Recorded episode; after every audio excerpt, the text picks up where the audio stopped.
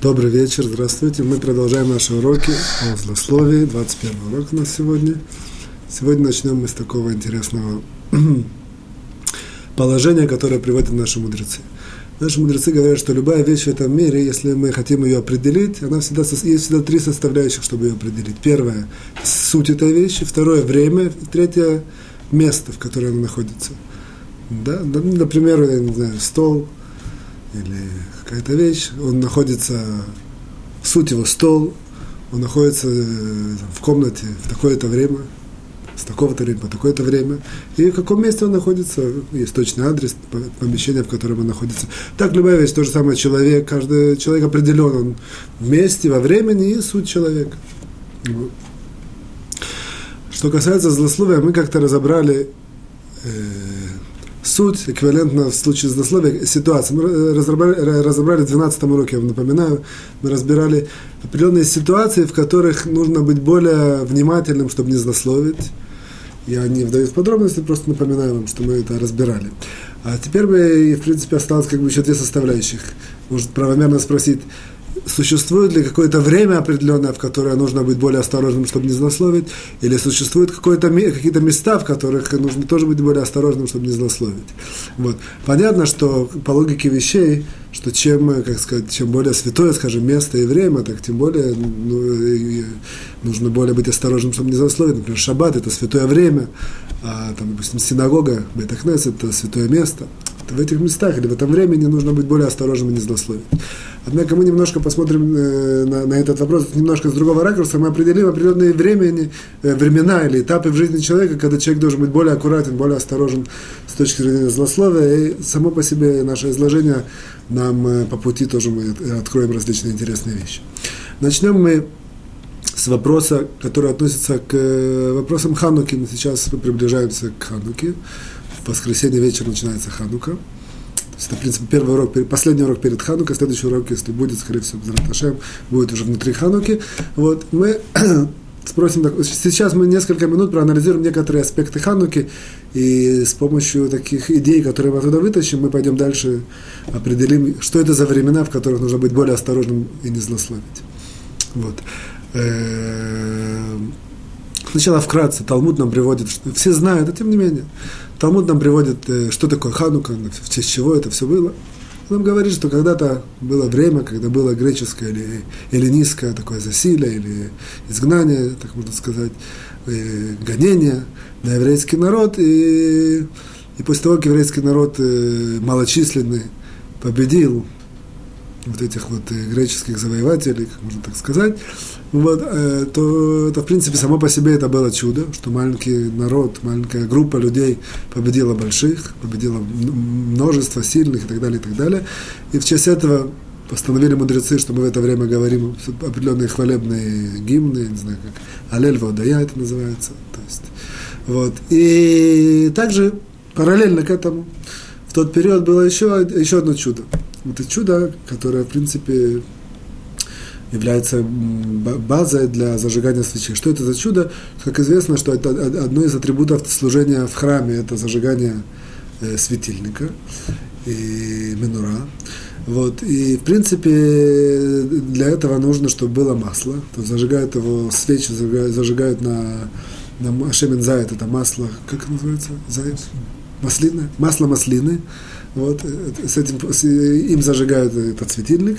Было, было, были, были, это, оно, оно должно быть приготовлено специальным образом. Действительно, оно было, хранилось в, в храме, в определенном месте. И когда, и долгое время уже не зажигали, когда это были все засилия эллинское, эллинистское и греческое, то было какое-то время, когда не зажигали. Когда победили и решили возобновить зажжение свечей, то обнаружилось, что нету масла. Нету масла, пригодного для зажигания. То есть было масло, однако оно было все в состоянии духовной нечистоты, называется тума. Я не, хожу, я не, не вхожу в эльхатические вопросы закона еврейского, оно было непригодное. Вот. Соответственно, нужно было добывать новое масло. Только нашли одну ампулу, или, как сказать, один пакетик, упаковка, с, которого хватало совсем на, только на, на одну свечку. Вот. И тем не менее... Э- после того, как ее поставили, налили чуть-чуть этих восемь свечей, и все эти свечи горели восемь дней, это время, которое не было необходимо для того, чтобы, для того, чтобы можно было приготовить новое масло, опять же, определенным образом, определенный процесс приготовления, и вот эти восемь, восемь, восемь дней, в принципе, светило масло, которое должно быть погасло и закончится за один день, но оно продержалось восемь дней, это чудо, в честь которого мы зажигаем ханукальные свечи. Все очень, я сказал, вкратце, на одной ноге, без углублений. Очень все по-простому. Так приводит Талмуд. Вот.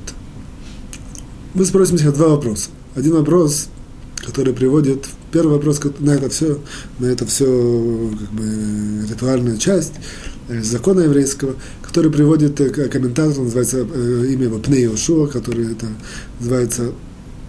Он... один из довольно больших э, авторитетов среди Ахроним. Ахроним – это последние мудрецы, которые примерно четыреста лет назад, пятьсот лет назад, может быть, начали, как бы их, их авторитет э, начал проявляться. Он жил примерно триста лет назад. Ну и ушел. Он спрашивает такой вопрос. Он спрашивает вопрос э, иллихатический, опять же, зависит от тонкости еврейского закона. Мы в не вдаваться не будем, однако, насколько это нужно, мы, я, я это сейчас скажу. В любом случае, он спрашивает так. Есть правило.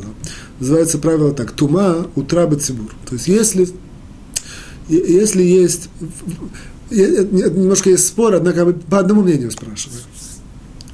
Как Пней Йошуа, он спрашивает по одному мнению. Что это значит? Тума утра бецибур. Это значит так, что если есть, есть многие, как сказать, составляющие службы в храме, вот, они требуют ритуальной чистоты. И служащих и вещей, с которыми происходит эта служба. Жертвоприношения. В принципе, в основном это разного рода жертвоприношения. Вот. Есть такое правило, что если, если нет ритуально чистых, то нужно стараться добыть, чтобы были ритуально чистые. Однако есть такое правило, что если мы пытаемся найти ритуально чистые, нету, нету, абсолютно нету. Либо все работники, называются коаним, они все ритуально нечистые. Либо все атрибуты служения, они ритуально нечистые. То есть разрешение делать ритуально нечистыми вещами служения. Поскольку нету, по одному мнению. Вот спрашивают меня уже о случае Хануки, в принципе, то же самое. Мы нашли один, этот самый, одну, один, ну, как сказать, упаковку эту. Вот, и, в принципе, мы разделили так, и надеемся, или надеялись на чудо, или не надеялись на чудо. Так, в любом случае, мы, мы, мы и поехали делать, добывать новое масло, чтобы, чтобы оно было, и мы знаем, это возьмет процесс, который возьмет восемь дней. Вот, спрашивает Пней Йошуа, если в этой ситуации нет, нет, нет, нет, нету чистого, по правилам, по, по закону еврейского, говорит, можно брать нечисто. Почему, почему так было важно это самое, на, на, найти именно чистое? Можно было взять масло, которое было не ритуально чистое, и им зажигать, потому что, имеется, потому что и правильно говоришь, что в такой ситуации можно. Вот, в принципе, более-менее, я надеюсь, сформулировал, сформулировал вопрос Пней Йошуа понятно.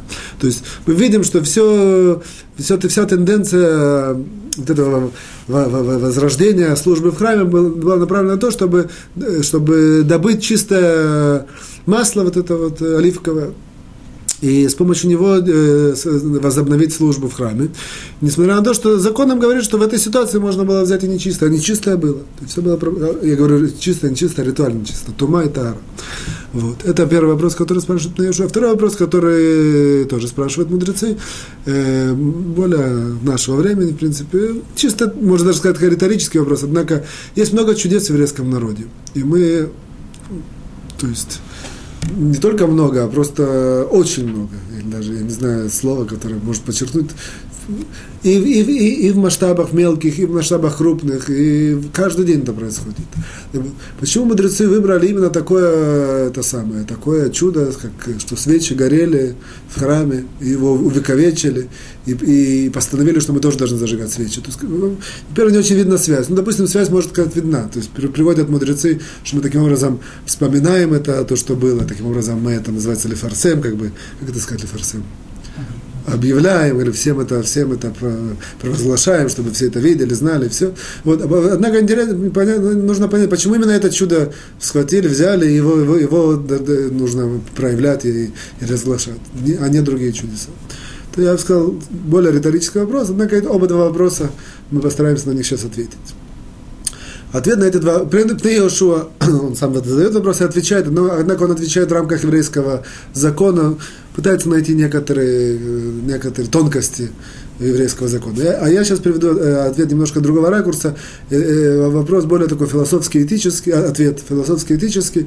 В принципе, идею этого ответа я слышал в свое время от своего главы Ишивы, но я немножко это преподнесу, что называется, в таком ракурсе, который основан на некоторых идеях. Есть такой мудрец нашего времени, Рав Мойша Шапира, это, можно сказать, наверное, самый...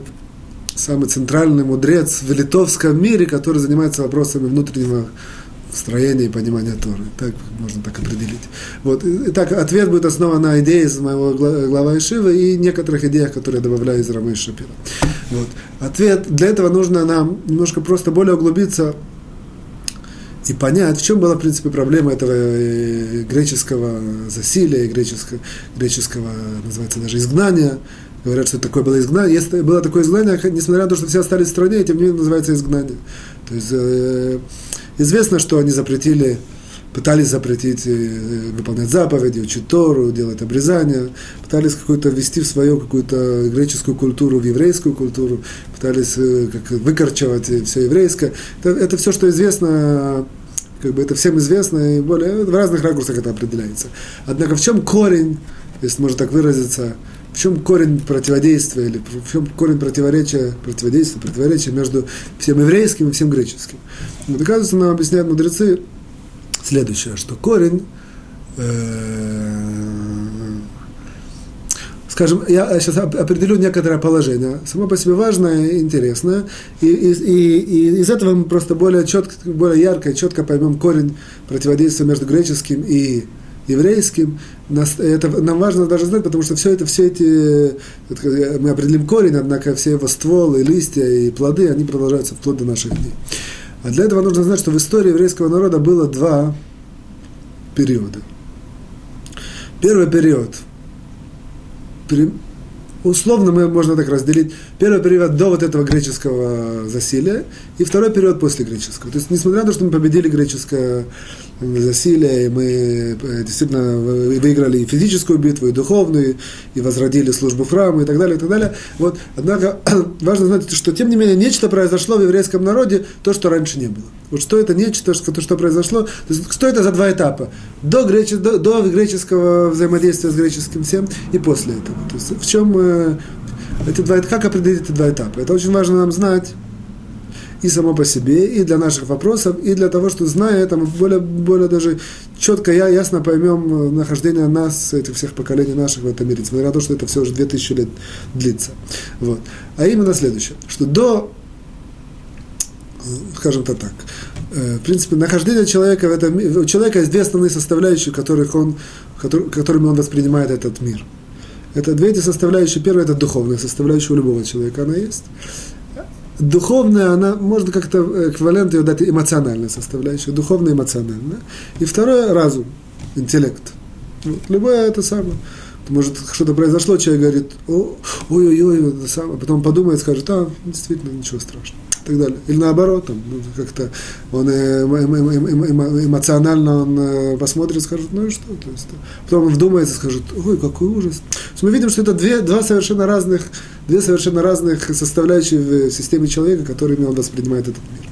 Вот. Так вот, оказывается, что до вот этого вот греческого взаимодействия со всем греческим, до греческого засилия, условно, это не точные даты, это связано тоже с разрушением храма, это связано тоже с тем, что, то, что я сейчас скажу, связано с тем, что э, перестало быть пророчество в, в, в еврейском народе в определенное время. Это связано тоже с тем, что до определенного времени очень была большая страсть у людей во всем мире к идолопоклонству. Мы даже это вообще не понимаем. Нам Талмуд приводит, что страсть, которая была к идолопоклонству, настолько велика, что мы это вообще не понимаем, что это за страсть. Так что одному из мудрецов пришел во сне один из царей еврейских, которые занимались идолопоклонством, он сказал, если бы были в наше время, то вы бы взяли все свои халаты, подняли и бегом побежали бы в эти дома идолопоклонства.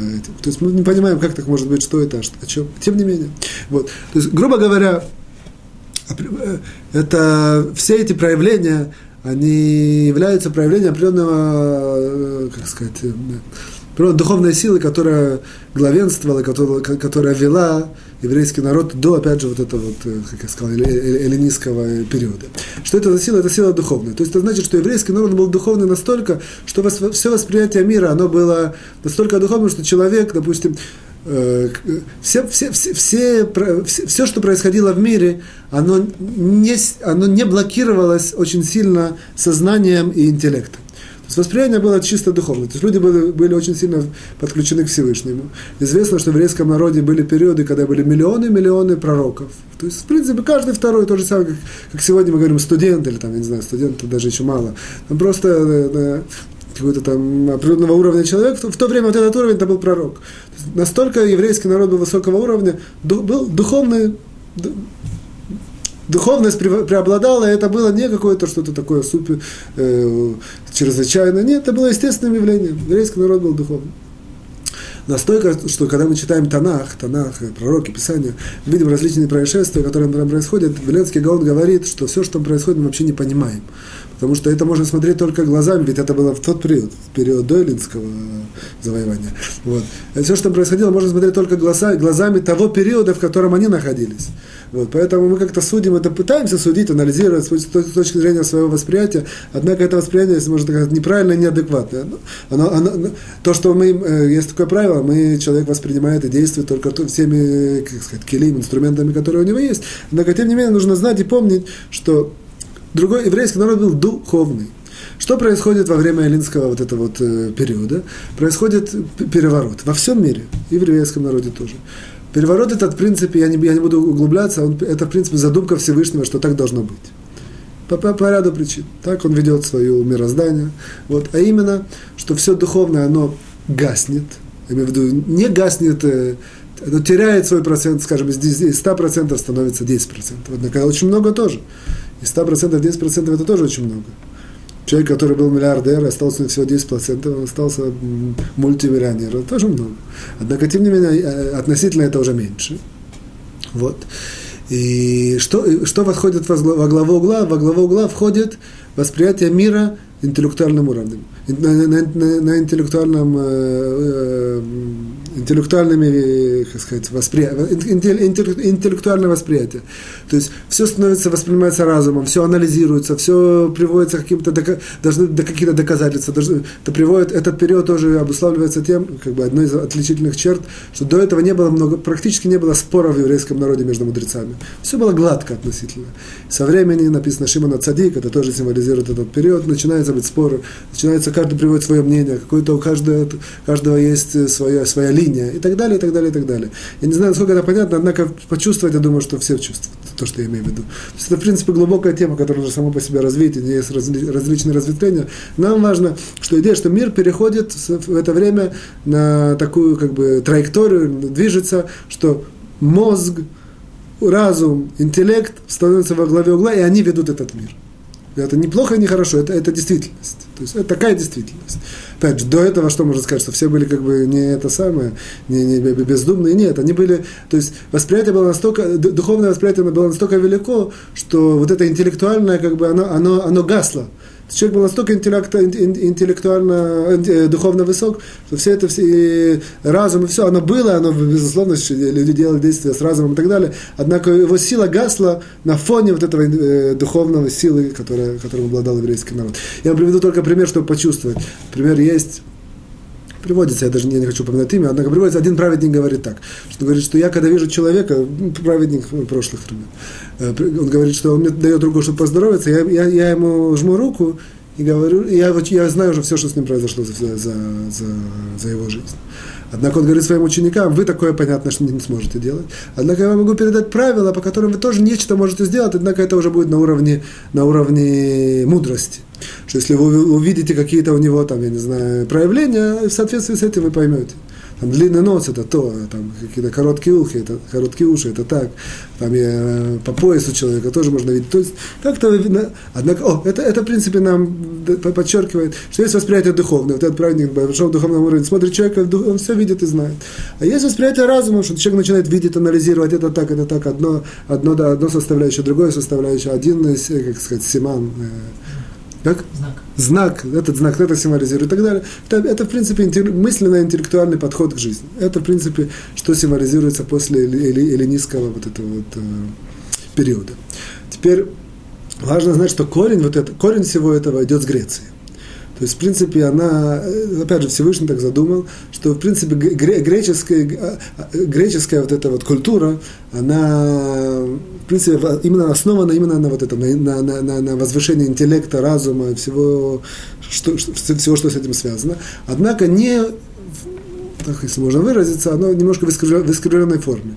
А именно, что они, грубо говоря, утверждали, что все, что мы не осязаем, не видим, оно не существует. То, что разум до, до, до тех пор, пока разум доходит, это существует. То, что разум может почувствовать, проанализировать, дойти, это есть. Все остальное это, это просто фантазии и так далее. Вот.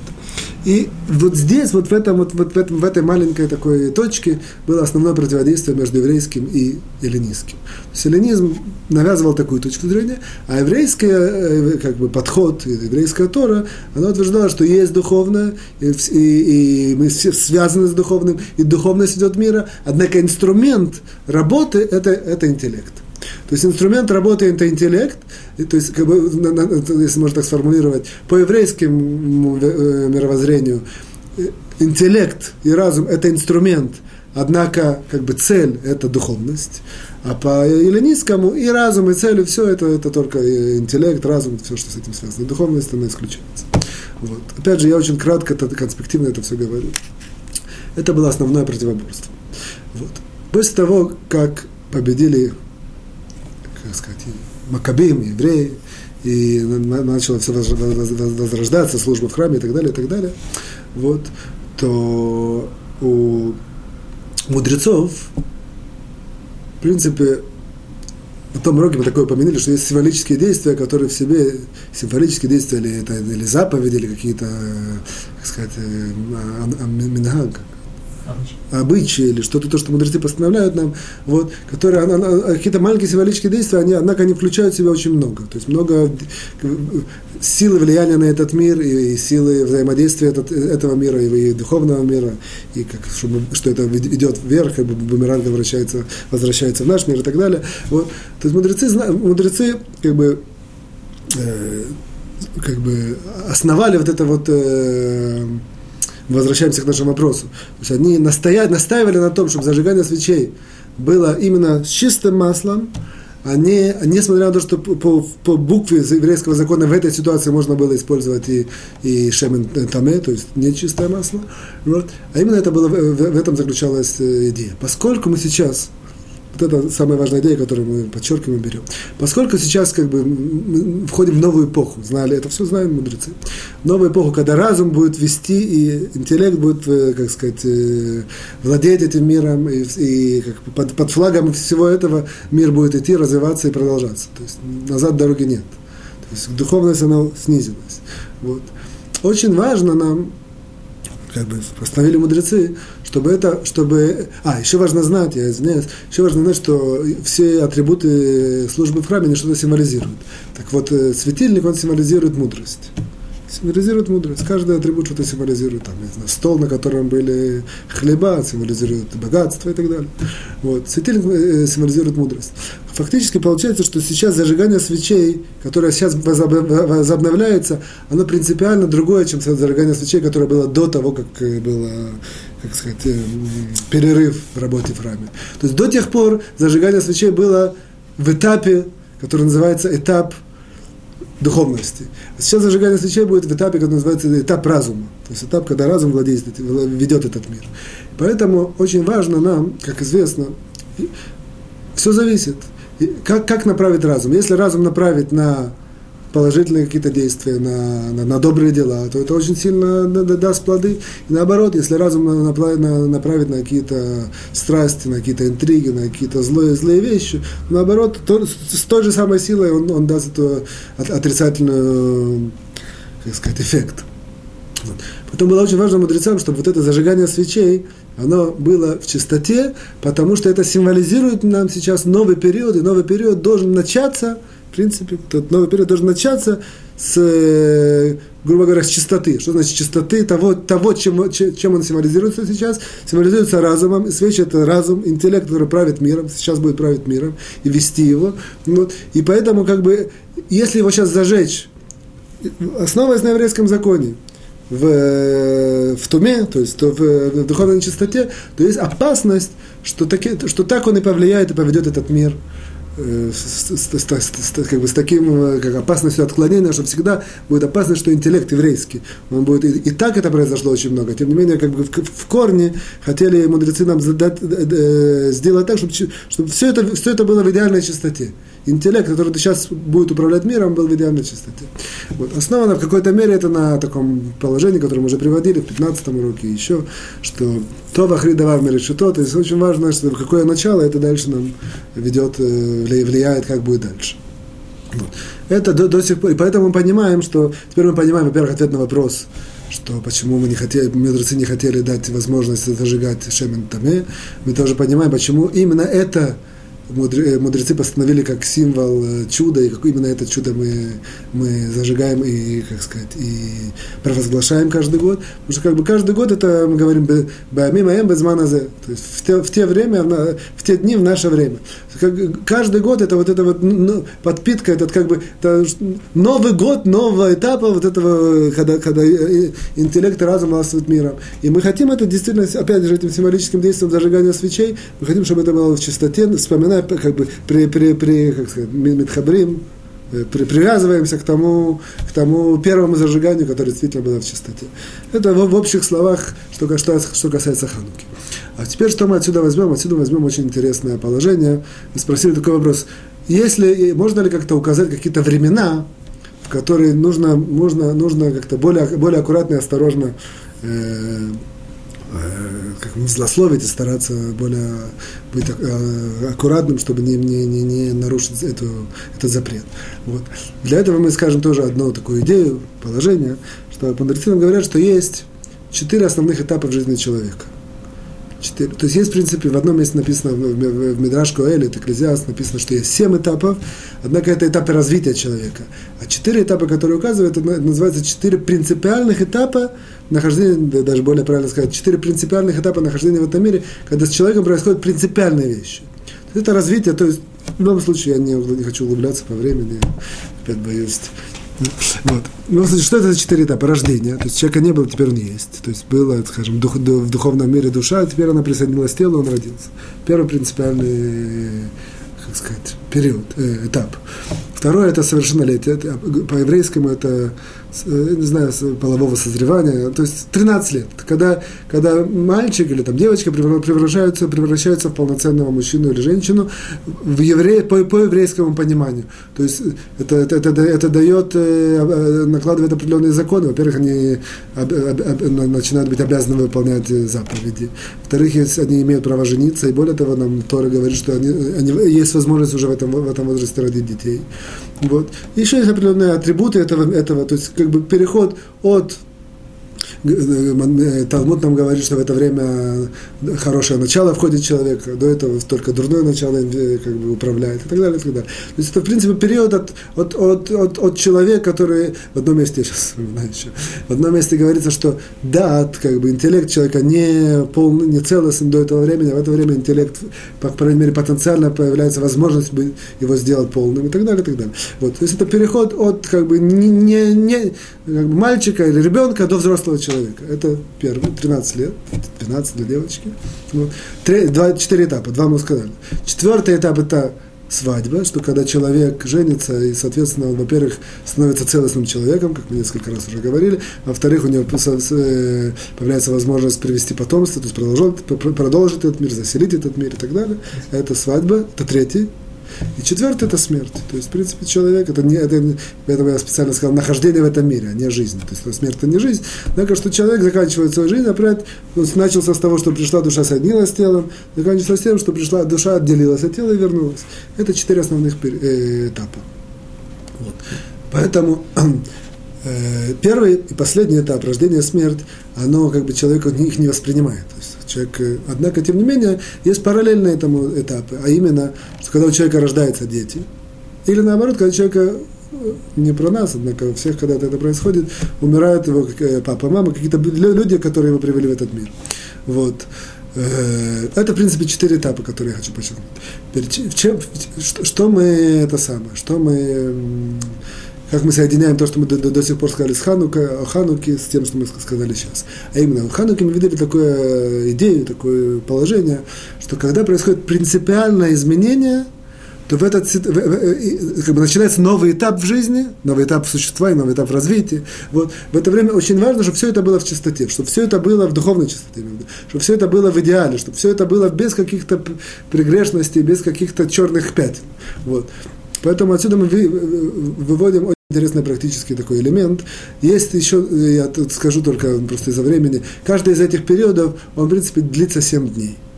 То есть мы знаем, что рождение – это, в принципе, семь дней, это намек нам, это брит мила, то есть обрезание на восьмой день.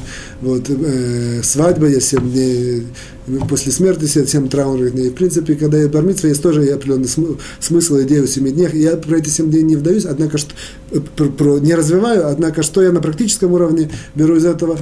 Что, если человек, оказывается, что есть времена, когда у человека происходит принципиальное изменение в его человеческой системе, в его жизни. А именно… Первое, это для, я имею в виду осязаемое, то есть рождение человек не осязает, он еще не говорит в это время. Первое, это бармитсва, то есть тринадцать лет, двенадцать лет для девочек.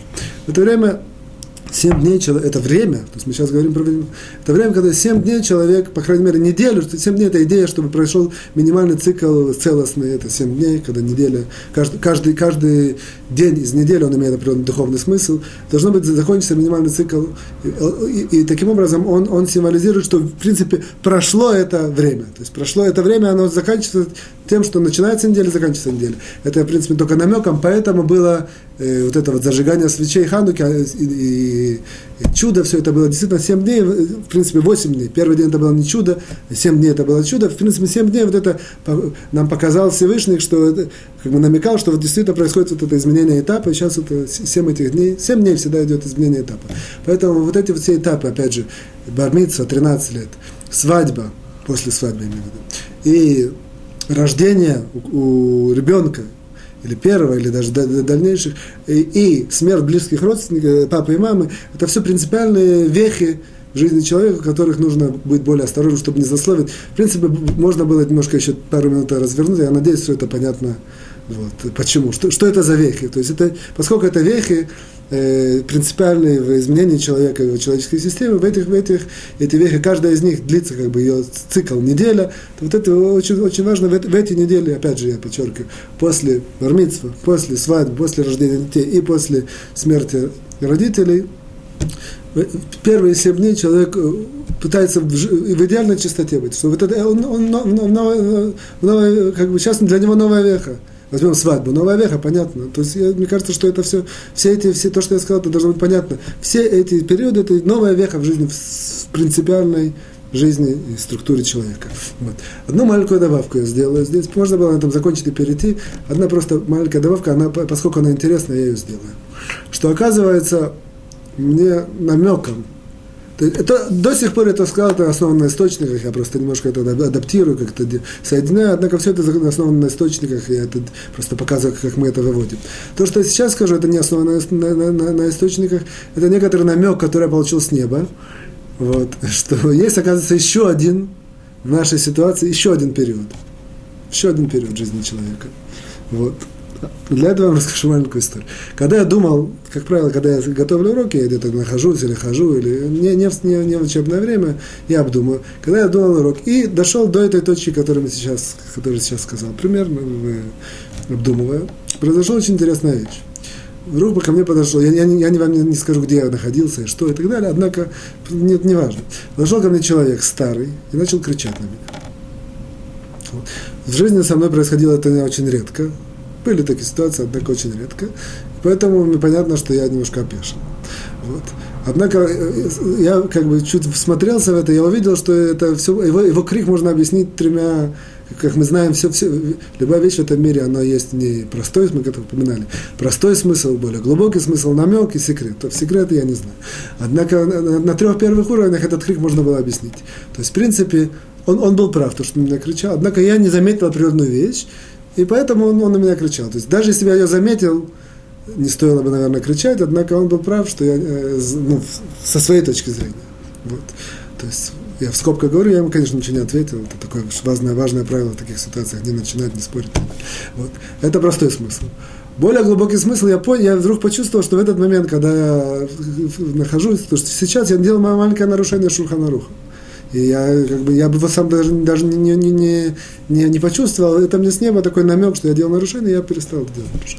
Вот. А это как бы более глубокий смысл. А намек, который я вынес, вывел отсюда, и так, который я беру, что я вдруг подумал, что в нашем изложении действительно есть четыре этапа, которые мы сказали, оказывается, есть пятый этап. Пятый этап ни с чем не связан, однако пятый этап мне сама жизнь подсказывает. А это именно, именно этап, когда человек стареет. Что кажется, что, что когда человек стареет, действительно, теперь я могу вам сказать обоснование из Талмуда, и, то есть из источников, когда человек стареет, происходит с ним принципиальное изменение. То же самое, как мы сказали, когда он рождается, допустим, когда у него есть, вошел этот мир, когда он там взрослеет, был ребенок, стал взрослый, когда там свадьба, был один, стал, да, стала, стала возможность производить детей и так далее, потомство и так далее, вот, или когда у него рождаются дети, или когда он уходит из этого мира, это все принципиальные вехи. Оказывается, что старость – это тоже принципиальная веха. Почему? Нам говорит Талмуд, что в старости основное, она обуславливается тем, что дурное начало, оно покидает человека, оно ослабевает очень сильно, и человек становится, грубо говоря, таким, как он есть.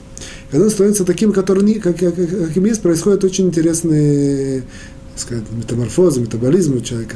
То есть оказывается, что, допустим, Талмуд Шаббат нам приводит, что мудрецы в старости становятся еще мудрее, еще ярче видна их мудрость. Потому что, грубо говоря, это дурное начало, все, уже совершенно их не, не, не, не, не владеет им.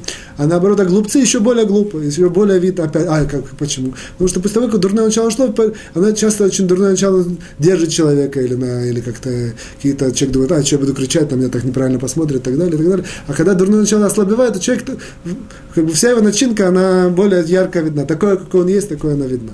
Вот. И поэтому можно бы добавить к нашему изложению еще два периода, а именно, еще один период, а именно вот эта вот старость. Старость, это должен, нужно определить, в Перке Авот написано, что это шестьдесят лет, получение отцов, трактат «Получение отцов», в пятом части написано, что это шестьдесят лет, у мудрецов в законах почитания родителей и почитания отца грехов написано, что это семьдесят лет. В любом случае, когда человек доходит до шестидесяти-семидесяти лет, он, в принципе, определенного рода это, это, это в принципе, это старость. И основываясь на нашем изложении, тоже целесообразно человек, я не знаю, такую идею, однако эта идея не обоснована, тем не менее. Вот. Что первую неделю после вот своего юбилея, шестьдесят лет или семьдесят лет, человеку стоит более как стараться быть ярче, чище, меньше злословий и так далее. Потому что он сейчас вошел в новую веху. И, как мы знаем, новая веха, она всегда должна, как бы, на, на идее, которую мы вывели из Хануки, что она должна быть обусловлена или должна сопровождаться духовной, как сказать, корнем, который духовно чист, и тогда это дает возможность человеку пройти эту веху или этот этап более успешно. Переходим мы ко второй части. В второй части мы разбираем законы. Теперь мы сегодня начинаем повелительные заповеди, которые человек нарушает, если он злословит. То есть, что это в принципе значит? То есть, до сих пор мы, мы, мы, мы говорим, что человек злословит, нарушает запрет. Допустим, злословит, иногда там нарушает запрет перед слепым. Злословит, там, нарушает запрет, там, не, не обижай кого-то, и так далее, и так далее. Все, что мы учили во второй части наших уроков. Что значит нарушение повелительных заповедей? Это значит так. Человеку есть повеление что-то сделать, а он это не делает, делает что-то другое. Соответственно, он нарушил то, что ему заповедали. Например, ребенку сказали, там, я не знаю, убери комнату. Он вместо того, чтобы убрать комнату, там, пошел на улицу кататься на велосипеде. То есть он сделал нарушение, он не сделал нарушение. Ему не сказали, не делай. Однако он сделал нарушение повелительной заповеди. Ему сказали, убери, он не убрал. Вот. То же самое, весь этот, весь этот часть, вот, которую мы сейчас будем изучать, четырнадцать есть повелительных заповедей, которые человек нарушает, если он злословит. Первая заповедь следующая. Захор ашер аса ашем рукеха ли Мирьям бадерех. То есть это по-русски говорит так. Помни то, что Всевышний сделал Мирьям, это сестра Моше Рабейну, когда они были в пустыне. Вот. Что это значит? Все знают эту историю, именно на одной ноге. Более того, мы даже это скажем в форме, как Хафец Хаим это приводит. Известно, что Моше, лидер еврейского народа, на определенном этапе отделился от своей жены, потому что был на таком духовном уровне, что это было не, не, не коррелировано вместе. Быть женой и получать пророчество от Творца. Вот. И это отделение, оно было не, не, всем неизвестно, и тем не менее, оно, это, это было определенного рода тайна. Вот. И тем не менее, Мирьям, то есть его сестра, это узнала, и она это рассказала. Это, в принципе, злословие, которое она рассказала. Теперь, в чем, в чем... Понятно, что это злословие. Однако Хафец Хаим нам говорит, что это злословие в, как бы, в очень, с очень-очень многими ослабляющими такими э, э, сторонами. Что имеется в виду? Во-первых, она это рассказала только по секрету своему брату и больше никому. Вот. Во-вторых, она, а, а, в этом абсолютно нет никакого, никакого позора для Моши. В чем позор? Однако в чем а, а, она подчеркнула, что почему Моше, он, в принципе, тоже пророк, и мы все пророки, очень многие из пророков, что она выделила, что он вроде бы не похож на других пророков, с чем это связано. То есть это, это была идея ее э, злословия. Вот. И, в принципе, Всевышний потом сказал, действительно так, однако это, она не знала. Вот это было как бы ее элемент позора, который она сказала. Вот. Дальше она, она говорила абсолютно не, не для того, чтобы он э, опозорился, и это было не перед ним. И это было не перед, их, можно сказать, не перед многими, только своему брату это сказала. Вот. И брат ее был тоже очень большой праведник, Аарон Акомен, священник. Вот. И только, все, все это было только благие намерения, и так далее, и так далее. Тем не менее, она была наказана проказой на семь дней, как все знают ту историю, которая приводится в Торе. Вот. В Хафецхае нам делают такое понятие «кальвехомер», тем более. То есть, если... Если то, то, что это сделала Мирьям, как мы уже сказали, не намереваясь, и только это совсем даже не, не, не позор, только сказала по секрету своему брату и так далее, и так далее, и тем не менее была наказана она проказой, так тем более люди, которые злословят открыто и так далее, позорят других людей, и, и приносят им ущерб и так далее, и так далее, и так далее. Вот. Что, что, что, что, это как бы, как сказать, база всего этого. Что нам приходит сказать этот закон? Закон нам приходит сказать, что помни это. И, и, и Хафец Хаим нам говорит, что каждый раз, когда написано «помни», это, в принципе, само по себе большой, большой разбор в законе еврейском, каждый раз, когда имеется «помни», имеется в виду не просто «помни», что имеется «помни» и как бы, как бы произнеси, внеси в сердце и в соответствии с этим действием. Понятно, что поэтому человек, который злословит, он нарушает этот заповедь, потому что заповедь нам говорит, вспомни то, что сделала Мирьям, проанализируй, возьми себя к сердцу и, посна, и, и прими к сведению, и делай действия, и не злословь, а человек злословит. Соответственно, он нарушает эту э, заповедь. В принципе, можно было немножко углубиться, однако, поскольку мы по ряду причин мы на этом оставляем, в принципе, мы рассмотрели все. Углубление немножко оставляем. Вот. Может быть, при случае, то, что я хотел здесь углубиться, мы скажем другим при случае. Вот. Переходим мы к четвертой части. Четвертая часть, четвертая, э, третья часть, четвертый параграф. Я очень надеюсь, что, может быть, мы постараемся его сегодня закончить. Вот. Мы находимся в, если я не ошибаюсь, в десятом пункте четвертого параграфа. Окей, да, в десятом пункте четвертого параграфа. В девятом пункте мы говорили, что есть запрет рассказывать о плохих качествах человека другим. То есть, говори другим, что у человека есть плохие качества. Почему это так? Почему? Опять же, мы говорили, это очень параллельно тому, что мы изучали, что запрещено говорить, что человек нарушает заповеди. Мы подробно говорили, когда, когда это можно, когда нельзя. В большинстве случаев это, это нельзя. Основных два как бы, направления, почему это нельзя. Первое, потому что мы можем как бы списать, и, и, что человек не знает всю тяжесть того, что он делает, и поэтому его запрещено позорить.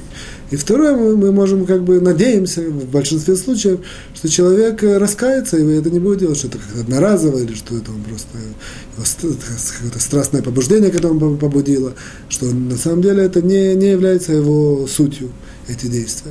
То же самое в отношении, в отношении человеческих качеств, это мы девятый пункт, четвертого параграфа говорили немножко в конце этого урока.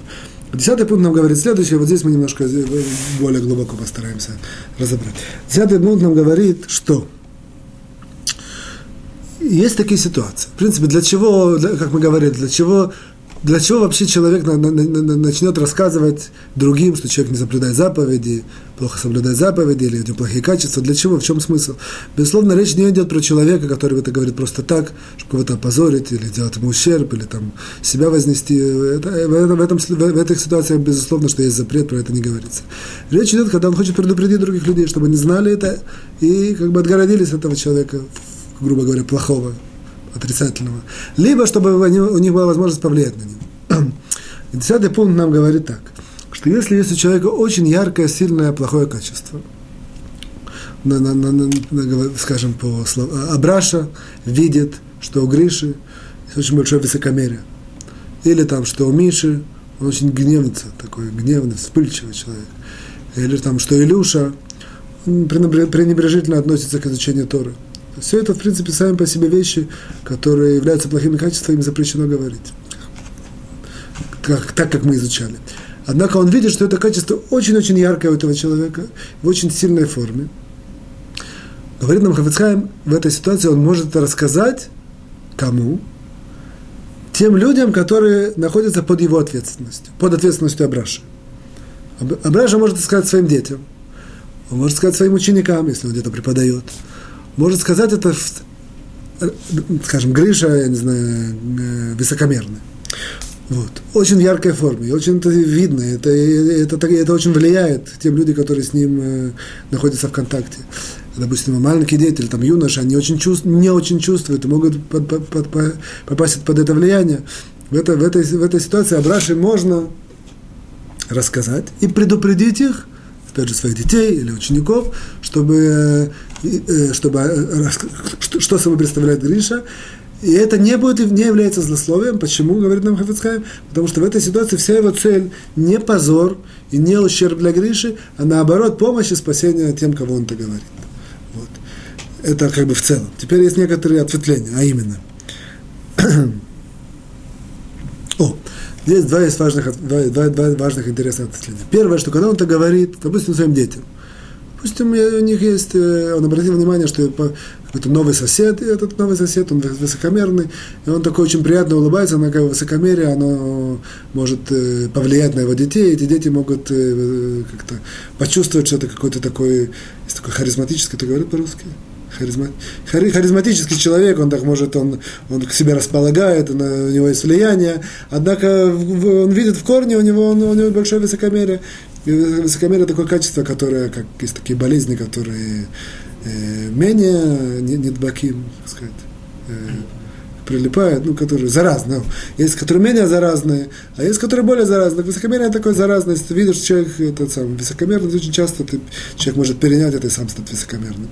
Вот он хочет предупредить своих детей, он собирает детей своих Абраши и говорит, вот, там, понятно, детей, которые это важно, нужно, и которые не...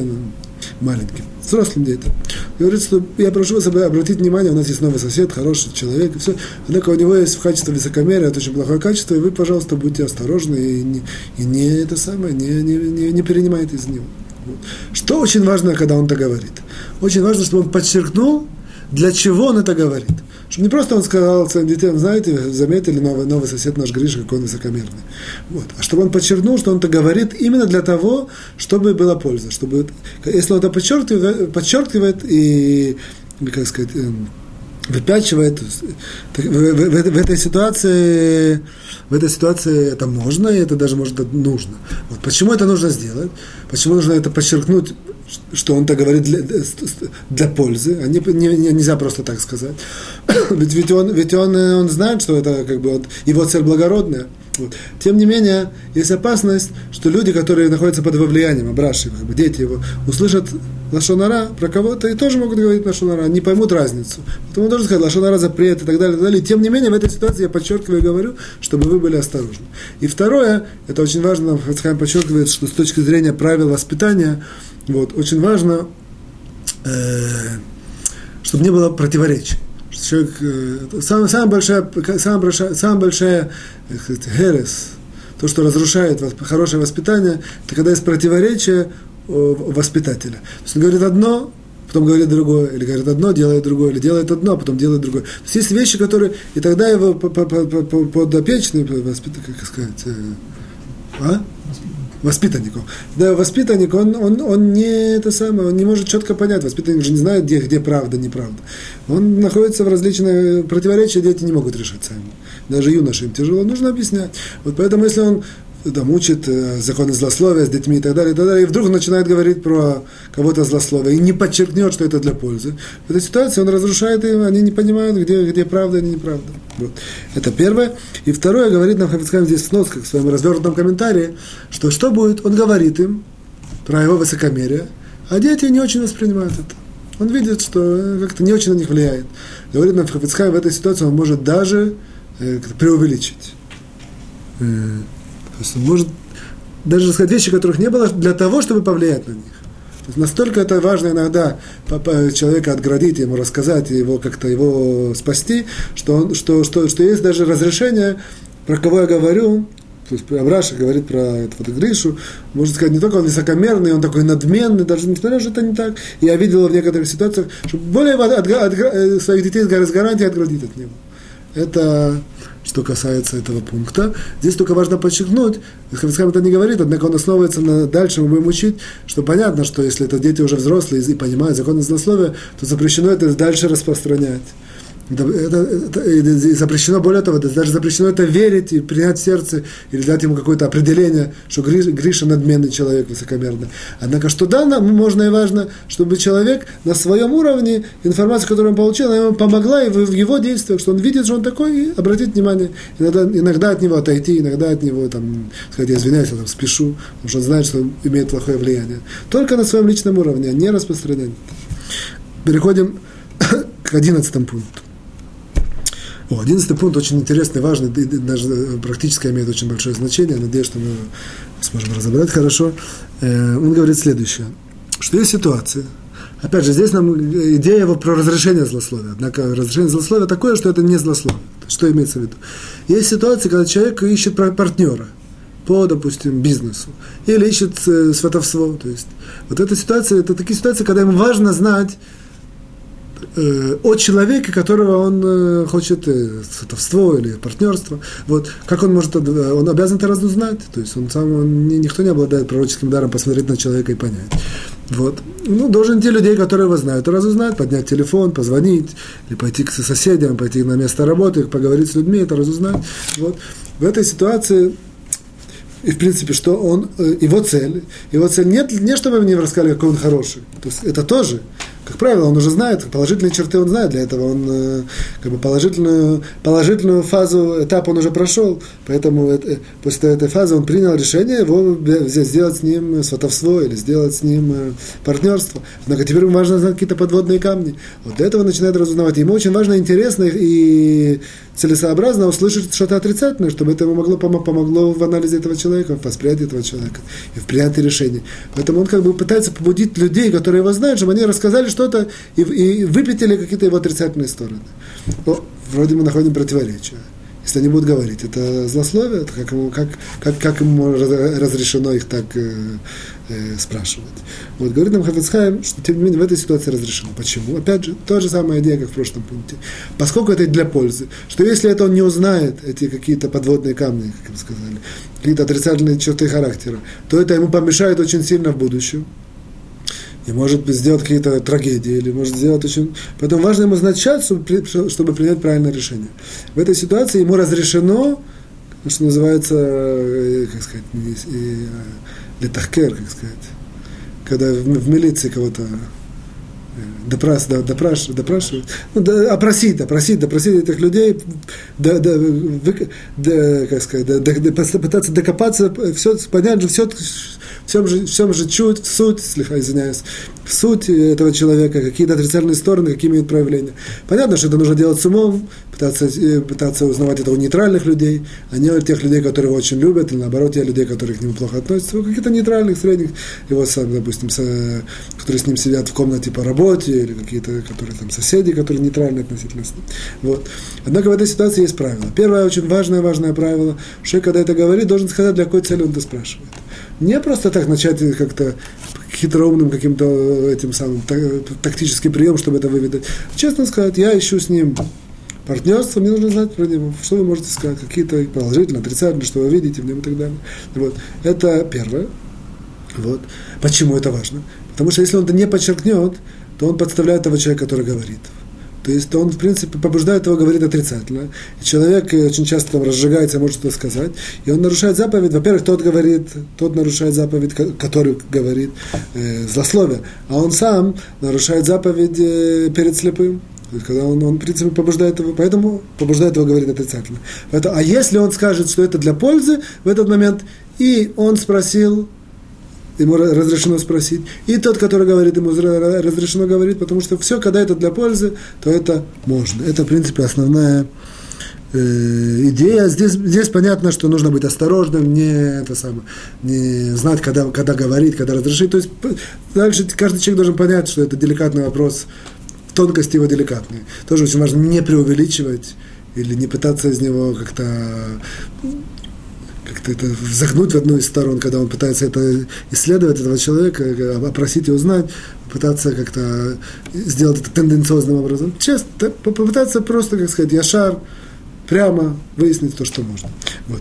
Здесь дальше есть центральный вопрос. Хафец Хаим его спрашивает в определенной форме, однако потом он на него отвечает. Центральный вопрос он идет следующим образом. Скажем это так. Что иногда я, скажем, Абраша. Абраша хочет разузнать про Гришу для партнерства. Однако, если он это спро... он знает, если я спрошу это в прямой форме, то, как правило, я ничего такого тонкости не узнаю.